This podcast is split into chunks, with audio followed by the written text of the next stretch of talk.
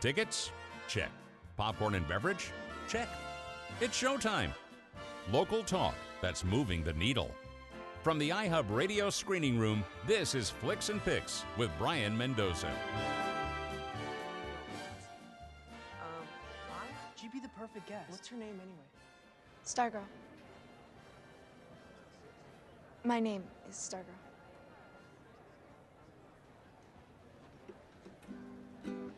Happy birthday to you.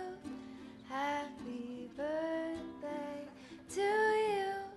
Happy birthday, dear Leo. Happy birthday to you. and that was a clip from the new Disney Plus movie Stargirl. It is based on the Jerry Spinelli novel that came out around 2000, and it tells a story of a man of a young man named Leo, not only overcoming his own um, troubles fitting in at his school, but also meeting a young girl named Stargirl. That's her name, or at least that's what she claims her name is. Stargirl is eccentric. She sings. She pulls out her ukulele. She she's just so different from everyone else. She is so unique and special to this to him and to this current schoolyard that um at first they accept her. They love her, they see her as a star and they start to really embrace her. But sooner or later things turn to the worse and she is ostracized and he is conflicted about not only his feelings for her but the fact that if he associates with her maybe he won't fit his um he's already a misfit so he might be even more of a misfit. And the unfor- and it deals with the conflict of being a conformist and wanting everyone to accept you or remaining yourself and being happy staying true to yourself and finding happiness with that. And even from the point of view of your friends whether or not your friends want to really accept you or they want to still remain popular or at least not be even more ostracized than they really are. It's a very in, it's not the most unique story. Stargirl has eh, for the most part ever since the book came out. The the story of a eccentric girl changing the life of a not as eccentric but um, misfit guy has been told over and over again. Um, Garden State, the movie um, Eternal Sunshine of the Spotless Mind was a subversion of the trope, and that was pretty early on in the years. 500 Days of Summer tried to subvert it, but it ended up being an example of it. That's kind of what happens when these types of movies try to subvert the manic pixie dream girl trope. Then they kind and th- then they kind of become an example because then the next subversive subversive of it subverts their usage of it.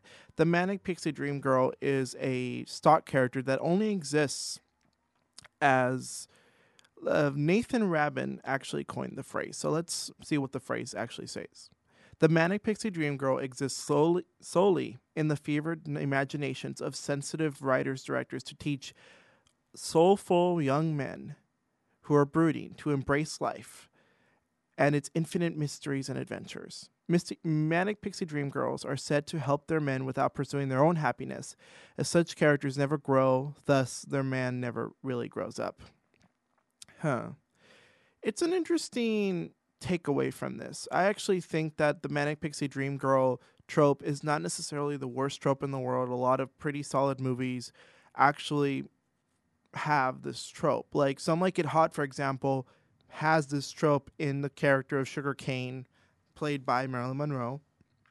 And later on, as the film, eh, even uh, later on with more modern cinema, um, as in the 2000s onwards, Elizabethtown and Garden State, The Last Kiss, Watching the Detectives, Yes Man, even Eternal Sunshine of a Spotless Mind, which is more subversive than anything because it does actually tell you, it acknowledges what it is.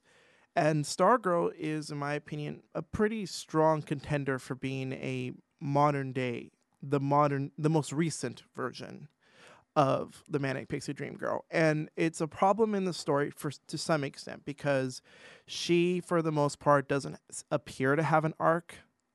But as the story goes on, the the first half of this movie is a little rocky. It's not the greatest first half. It's a little it's a little less creative and it honestly feels like I've seen it before. And even in the book when you read the book, y- you got to give the book some credit for doing these types of tropes and ideas like like the idea of the guy being really depressed and then one day f- finding Stargirl and be- finding happiness within her and her eccentricities which are much more uh, much more exaggerated in the novel because the novel exaggerates a lot of these ideas and it is from the point of view of the character of Leo because it is from his point of view very specifically.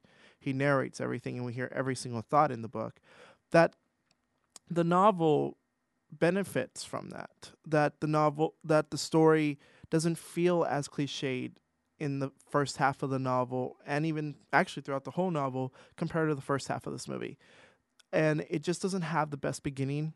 And i think that if you really if you wanted to stick around for the rest of the movie i do urge you to stargirl in the second half of the movie is given a m- more depth and I think the person who really saves this movie because of that is Grace Vra- VanderWaal. Grace VanderWaal is a singer. She has not she has never acted before. And I'm surprised she's never acted before because when I watch her in this movie, I am genuinely surprised that this is her first performance because she is so natural on screen and she really does transform herself into Stargirl. Now, Stargirl, she it, she she is the type of character that wears colorful clothes. She speaks in a very particular way. She sings happy birthday to people randomly. She pulls out her ukulele. She joins the cheerleading squad. She cheers on the other team.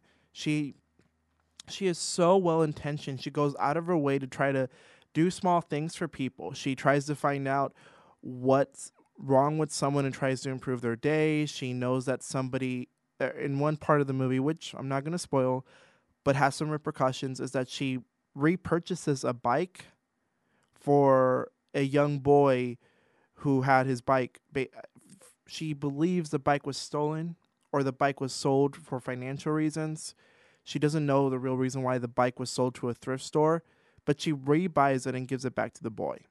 And so it's a very interesting that little subplot is very interesting and i honestly thought that that type of subplot could have worked really well in the novel especially considering that one of the things that the novel does because it is from the perspective of a teenager and it is very accurate on how teenagers view the world it's that the bullying part of it the bullying in the story in the novel is so much worse and so significantly more one dimensional. Like the character, the villains are just way more evil in the s- in the book, but in the store in the movie, the character of Stargirl when she starts getting bullied at school, when people start to really um, attack her, they're given much more substantive reasons to some extent, but then because they don't really elaborate on the on one specific part of the story, which is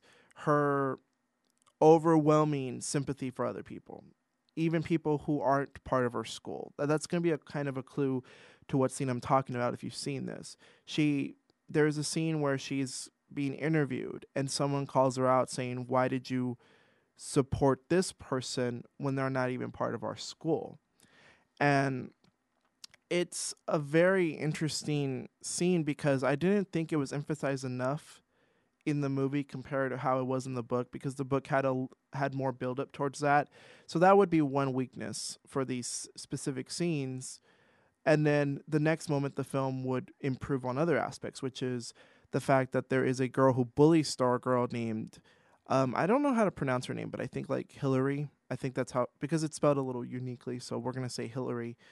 That Hillary is not is given a little bit more of more of a substantial reason to hate her in this version, whereas in the book, she's just kind of a mean girl. She's just sort of mean, and I get that that's how sometimes it works out in high school, but high school students they do try to find reasons to hate someone. There are reasons, even if they're petty, or even misunderstood reasons that someone might actually not want to be nice to someone. And so Stargirl, I think, does a really good job of exploring certain aspects of bullying and certain aspects of nonconformity.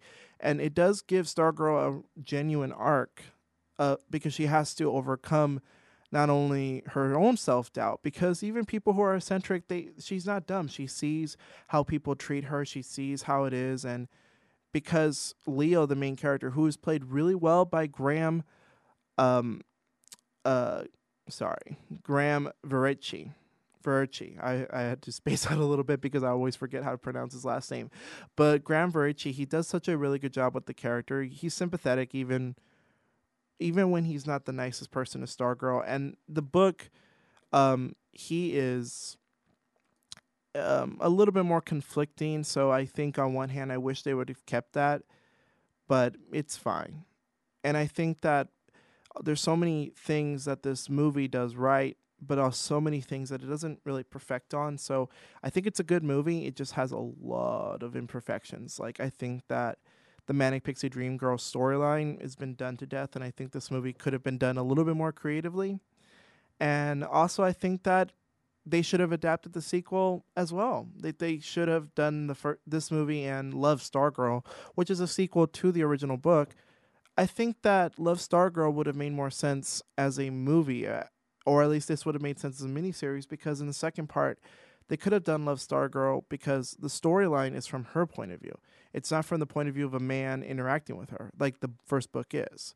Now, bear in mind these stories are not invaluable, they're not terrible, so it's it's more because I think that they missed out on an opportunity to adapt both books into a miniseries w- that would have been pretty interesting. The first half would have been a very ni- nice adaptation of a story from the point of view of the male character with the Manic Pixie Dream Girl but the second book, which explores the Manic Pixie Dream Girl's own inner conflicts and internal monologues, would have made would have made a great second half for a miniseries. So it's a missed opportunity on that end.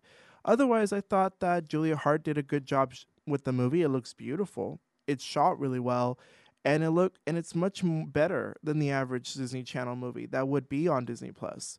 So I definitely recommend Stargirl on the Disney Plus platform er, we're gonna have to be at home for a while and it's a nice movie to watch it it has a pleasant atmosphere it makes you happy it's it's a good movie to watch during this time. And of course you know i don't want to bring up too much about what's going on in the world except i have to later on in the program.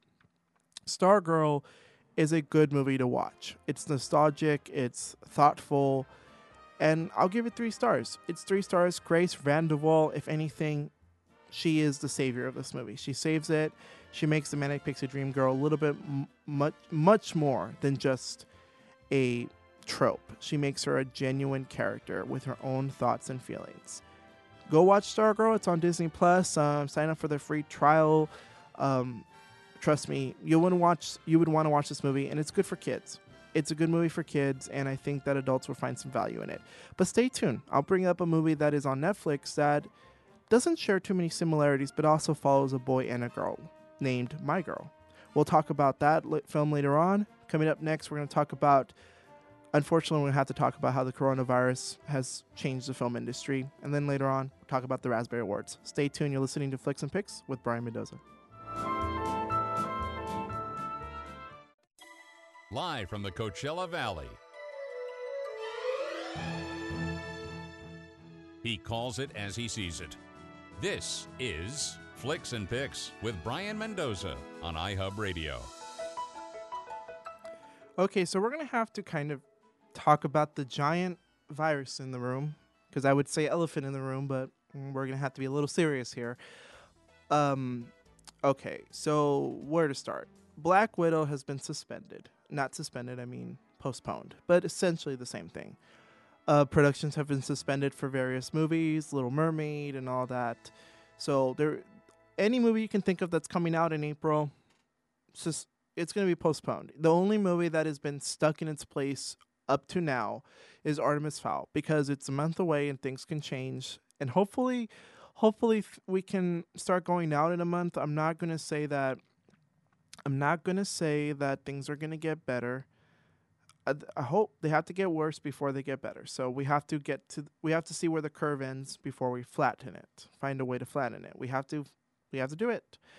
Um so I'm not trying to be too quiet. It's just one of those things where you, there's just so much to process. Movie theaters are starting to ask for bailout bailouts. So they're trying to get Congress to give them a bailout because they're going to suffer financially. Um, I, I think the priority should definitely be people's health. And later on, we should discuss how movie theaters, you know, I love a lot of movie theaters here. Like the Mary Pickford Theater is just so amazing. They've done so many good things for me. And I really hope that they really do strive afterwards. I, I, I, I hope that there's a way. I hope that when movie theaters start to open up again and things are better, that we're allowed, that people start to not necessarily immediately surge, but that slowly but surely we rebuild back the movie theater economy. But people's healths are a priority. So I hope, as much as I want Congress to help these movie theaters out, I think we have to help everyone else. And that includes movie theater employees too. That's what I mean. Movie theater employees, movie theater managers, movie theater everybody, everybody who works at a movie theater who by the way, they they would be at risk if they were open now. Those people they definitely need to they can live I hope that they in some ways can live a normal life um, right now that they can able to survive at least financially while they're at home. So there's there's so much I hope for, but we have to prioritize people's health and we also have to hopefully make sure that the workers who work at these movie theaters that they are financially compensated for their time because they're going to suffer too. And I just hope things get better on that end. Um, Amazon Prime has made it possible for people to rent movies like The Hunt, The Invisible Man, Emma, and even Onward is going to start showing up on there. Onward's going to be on Disney Plus in about a month or so, so uh, not a month, but a couple weeks from now, in the next month. So stay tuned. But you are able to rent these movies for 19.99. Um, Onward, I do recommend renting that movie because I, I do think that movie should be a success. I mean, a lot of us didn't go see it because of the coronavirus fears, but also because, well, it, it just wasn't a great time for movies to come out. And Onward, I think deserves some finance, some money. I think that it, Onward is worth renting. So, of the four movies I named, you should definitely consider renting The Invisible Man. Invisible Man's my favorite movies of this, and because all these movies have been postponed, it is the best movie of the year so far. Um, Emma is a good movie. I'm gonna I'll do a proper review of that movie later on. I, um, but The Hunt, I again haven't seen it. I have to rent it. There's just so many. I'm just trying to prioritize free options. So you do have to rent these movies. Um, the way back will be will be following soon, and then um, Trolls Two will be on there to rent and Onward will be on Disney Plus. So it's up to you. Do you want to rent that movie or do you want to wait? I I do think it's worth renting, and I think your kids. For now, I think your kids should be entertained with something they haven't seen, and it is a fun movie to watch, and it is optimistic. You'll you won't regret renting it.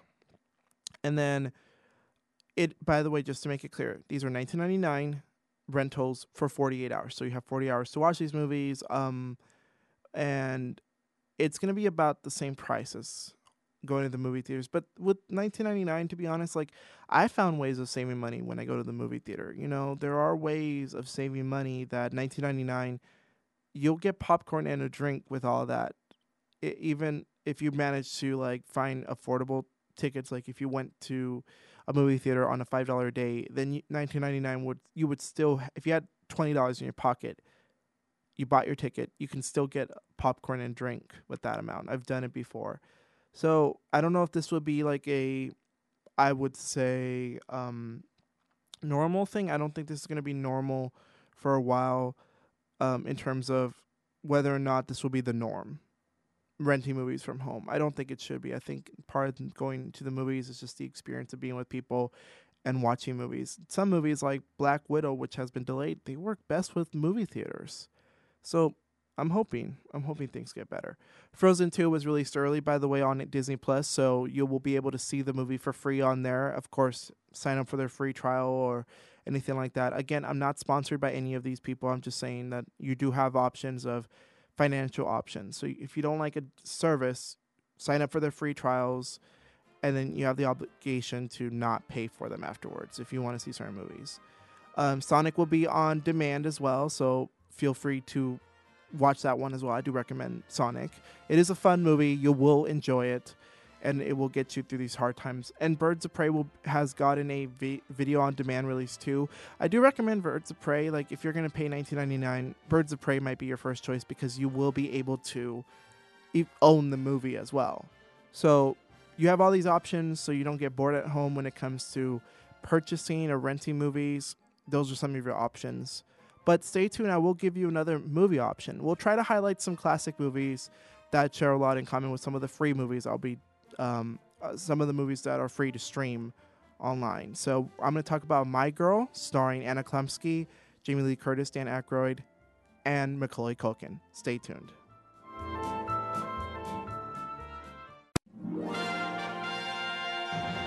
iHub Radio, reinventing talk radio in the Coachella Valley. Homemade for the rest of us. From the iHub Radio screening room, this is Flicks and Picks with Brian Mendoza. Maybe we should. Just see what's the big deal. But I don't know how. Here, practice on your arm like this. Like this? Mm-hmm. Okay, enough practice. Close your eyes. Then I won't be able to see anything. Just do it. Okay, okay. Okay, on the count of three. One, two, two and a half, three.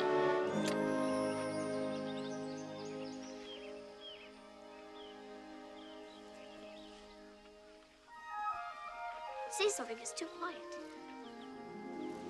Um, huh? Just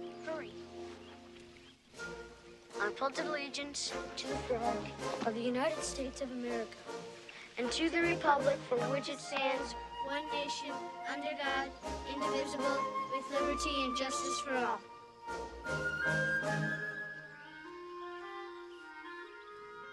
And that was a famous scene from the movie My Girl, which is available on Netflix right now. I wanted to talk about this movie because I had watched it um, pretty recently, like a couple days ago during the first couple days of the quarantine. Actually, literally the day of the quarantine of the state shelter at place for California because I'm obviously in California. So if you're not here, unfortunately, um, then you might not know that California currently is in shelter in place where we have to stay home and only can go out for like essential businesses if we work in an essential business like a news outlet or like a grocery store or anything like that.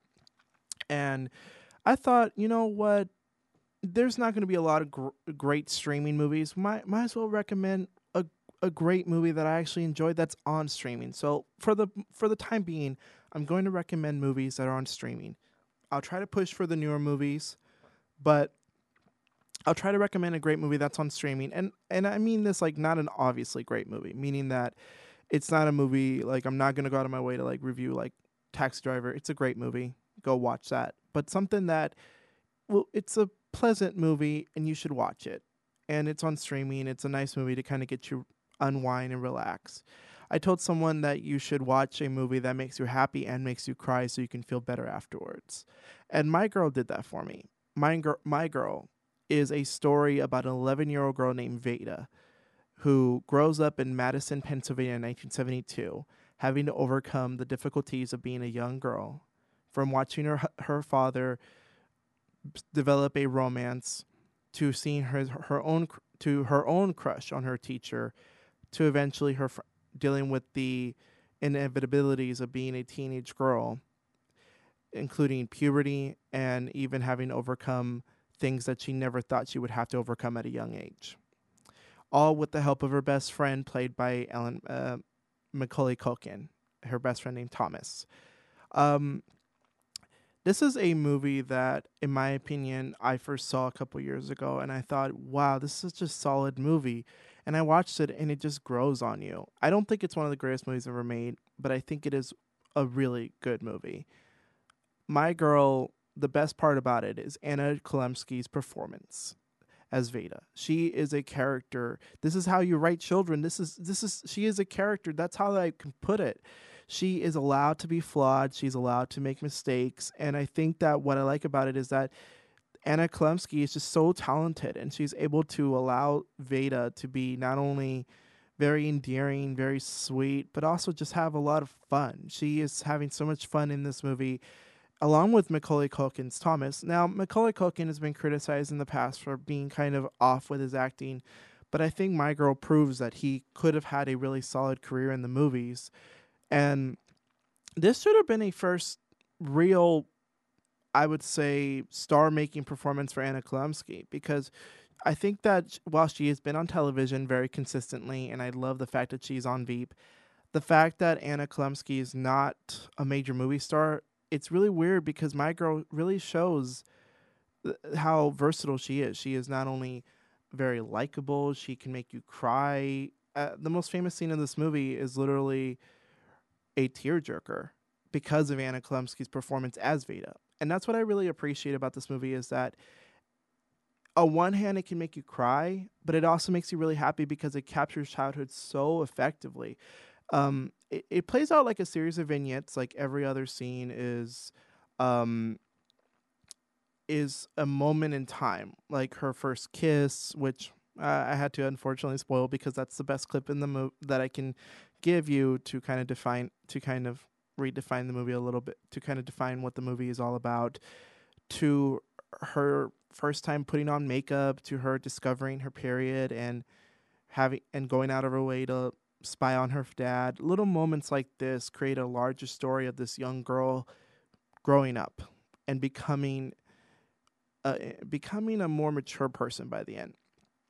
And I think that's what I really like about this is that every child character in this movie is thoughtfully written. Like even her bullies in the movie, not all of them are complete one-dimensional hack bullies that these writers try to include, but we are given an opportunity to see how peer pressure works in terms of bullying.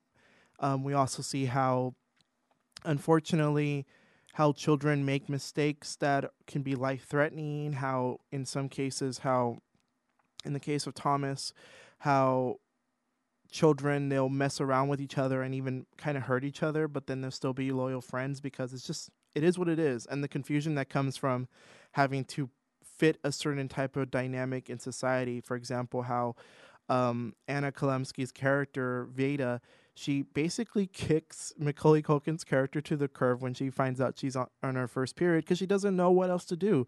She's told she only she misinterprets certain characters' actions as meaning that uh, uh, advice and transforming it into very exaggerated actions that children would definitely do. I think My Girl really knows how to capture how children really act. And I also like the fact that the adults in this movie also have their own storyline. Um, Dan Aykroyd plays the father in this movie, and he is so good. Um, I think his best scenes are definitely the scenes with um, Anna Chlumsky's character. She is uh, she she and him really do capture a real father daughter dynamic, especially the fact that he is a single father. Um, his character's name is Harry, and he falls in love with Shelley, played by Jamie Lee Curtis. And Shelley has her own story arc about wanting to um, kind of redefine herself after her divorce. They're both single people. One is divorced, and the other one is a widower. By the way, what a great movie that this that this is a really accurate depiction of how a widower goes back into the dating scene or how a divorced woman can go back. It's very subtle how different they approach the dating scene, but very sweet. And I and love their scenes together. It's very believable, and I think that I, I find it to be very nice how it's all done. And I think that what I like about Jamie Lee Curtis's character, her character of Shelley, is that she is not evil. She is allowed. She is sweet. She's nice, and she is very caring for Veda. So when Veda goes out of her way to be kind of rude to her and she's very skeptical about her father remarrying or reconsidering dating someone, it's believable because that's how sometimes kids are. Kids sometimes are skeptical of their parents' decisions, but I like the fact that for once the kid is making a mistake about this. That it's not unreasonable to believe that a person would stay would stay with someone despite not getting along with their kid. I've seen too many movies where the stepmother is so unapologetically evil that it doesn't make sense for the father to stay with them. I I never understood that. Whereas this movie, she's sweet, she's actually likable, and you actually root for her and Harry to be together by the end of the movie. So you understand why even you understand why Veda's skeptical, but you understand why Harry will not leave Shelley because of Veda's uh, skepticism.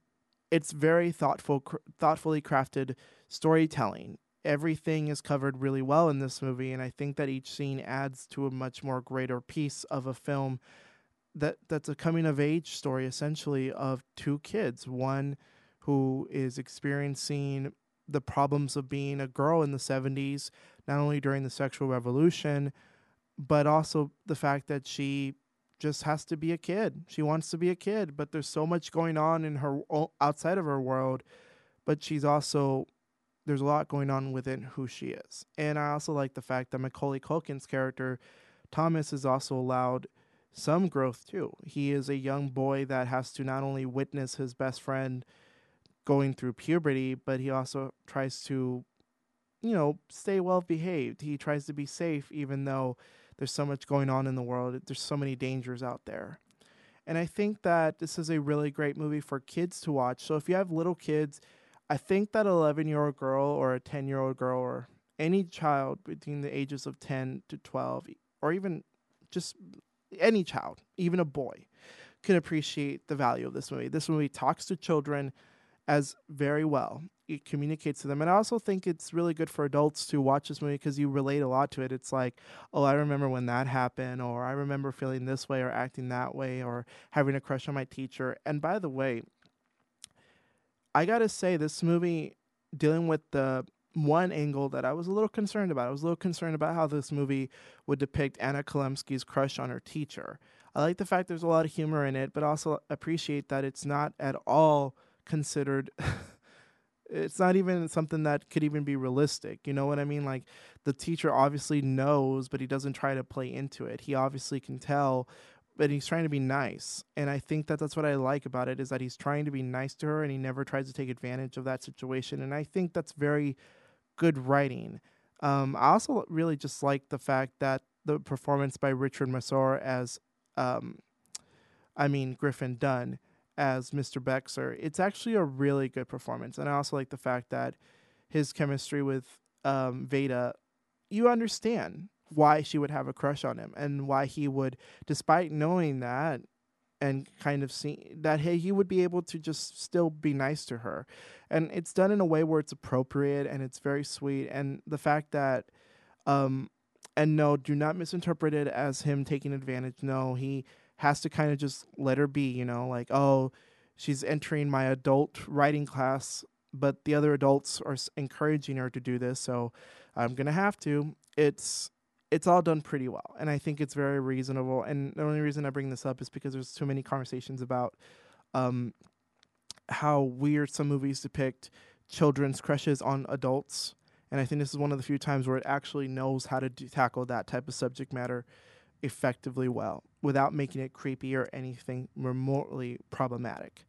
This is a really solid movie. Please go watch My Girl. Um, Howard Zieff, he directed this movie, and it's such a shame because he really that he didn't have much more of a career um, outside of directing the sequel My Girl 2, which I can just give a good, re- a quick review. The My Girl 2 kind of isn't that good. I, I'm kind of glad that it's not on Netflix, even though they had a they had an opportunity to really have a solid movie there. But My Girl is a really thoughtful movie. Sure, there are times where, you know, maybe some scenes just don't need to be there. But I loved it. I loved it a lot. I give it three and a half stars out of four. I definitely think you should go watch it. It's on Netflix right now. Definitely will cheer you up, but it would also make you cry. So you'll be given an opportunity to have a real cathartic feeling.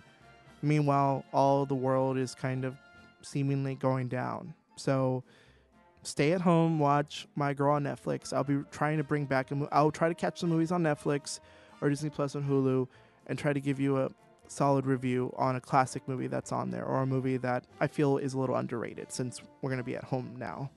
Stay tuned. We're going to talk about the Raspberry Awards and Let's see which movie won the most. Stay tuned.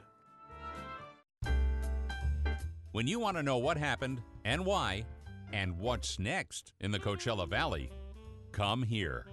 iHub Radio, the local news talk authority. This is Flicks and Picks with Brian Mendoza. Call 760 544 TALK. That's 760 544 8255. Now here's Brian Mendoza. Okay, so the Golden Raspberry Awards were supposed to have a ceremony, but because of coronavirus, I have to reduce the amount of times I say it on here, but I have to talk about it. So, um, because of coronavirus, they unfortunately could not.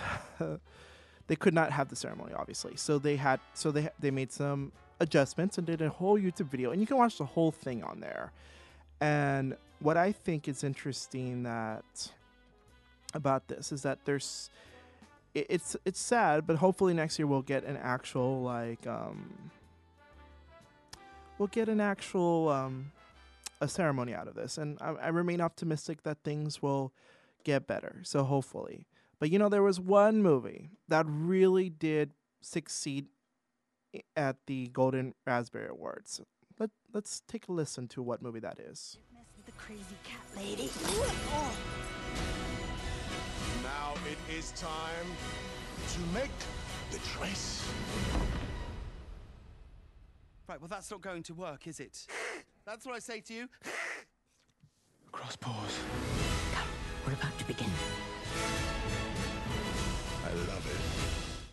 if you recognize the music right there, that was the music from the movie Cats.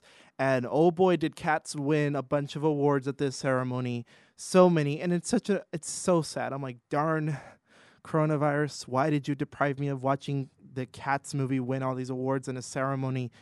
Ah, it, it's disappointing because Cats.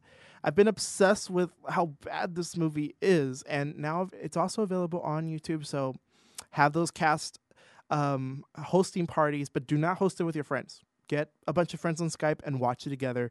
Oh boy, it's going to be something that's going to, you know, it'll keep you distracted. But here are some of the major winners for the Razzie Awards, which celebrates the worst in in the film industry, the very worst films. So, who won the worst reckless disregard for human life, and public property?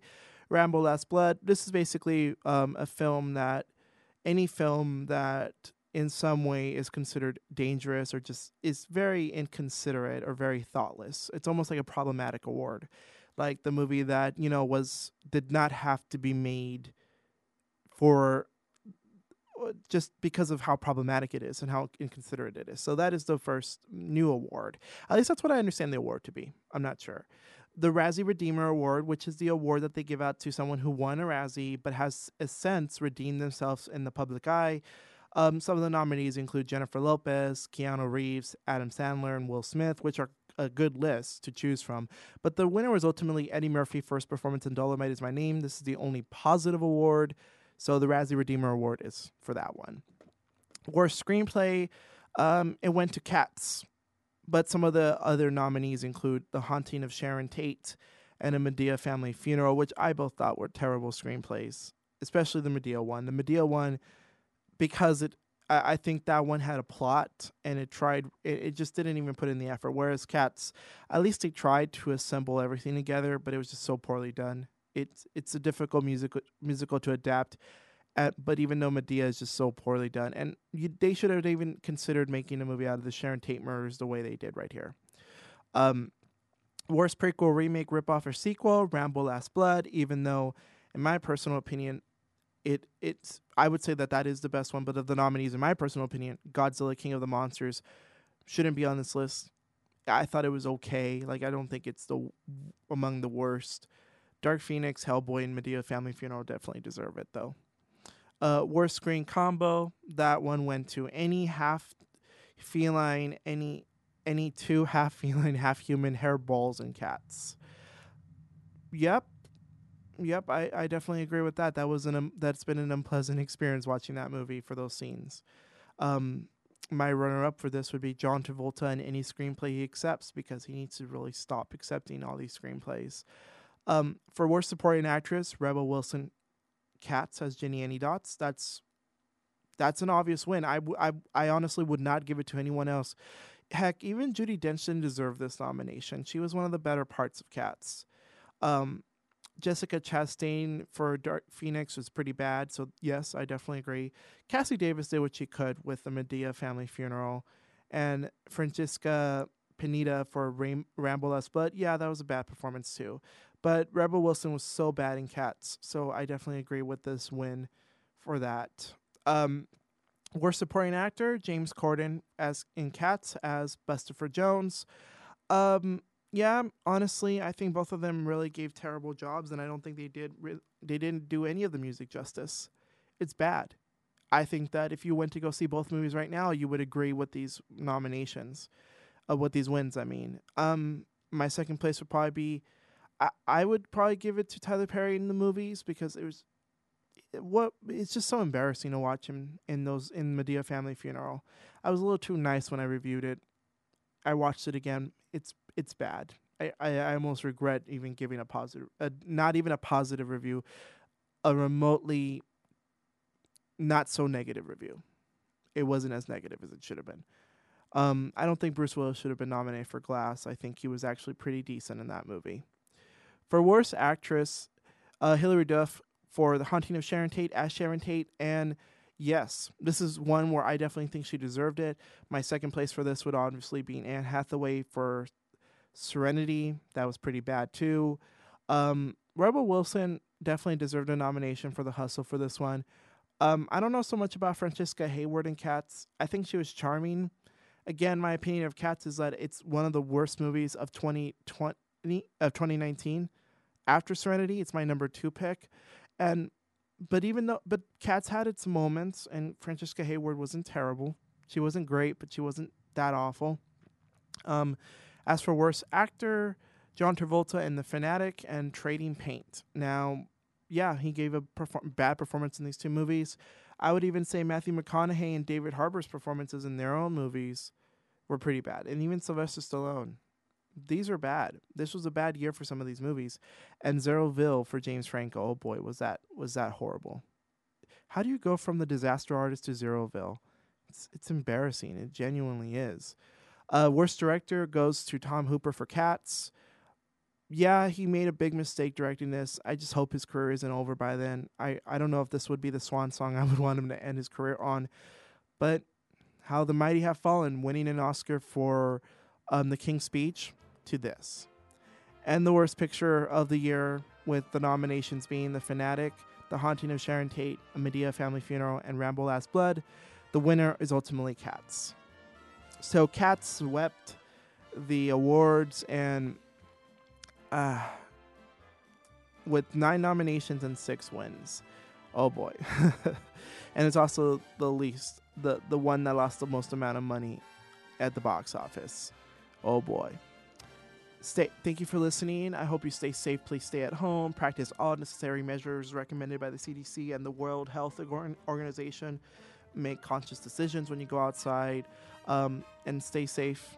Stay home. But also if you have to go out, consider delivery. There's so many options out there and so many great movies to watch. So stay tuned. For the next couple weeks, I'll highlight some movies for you to watch at home. Thank you for listening. Stay safe. I love you all.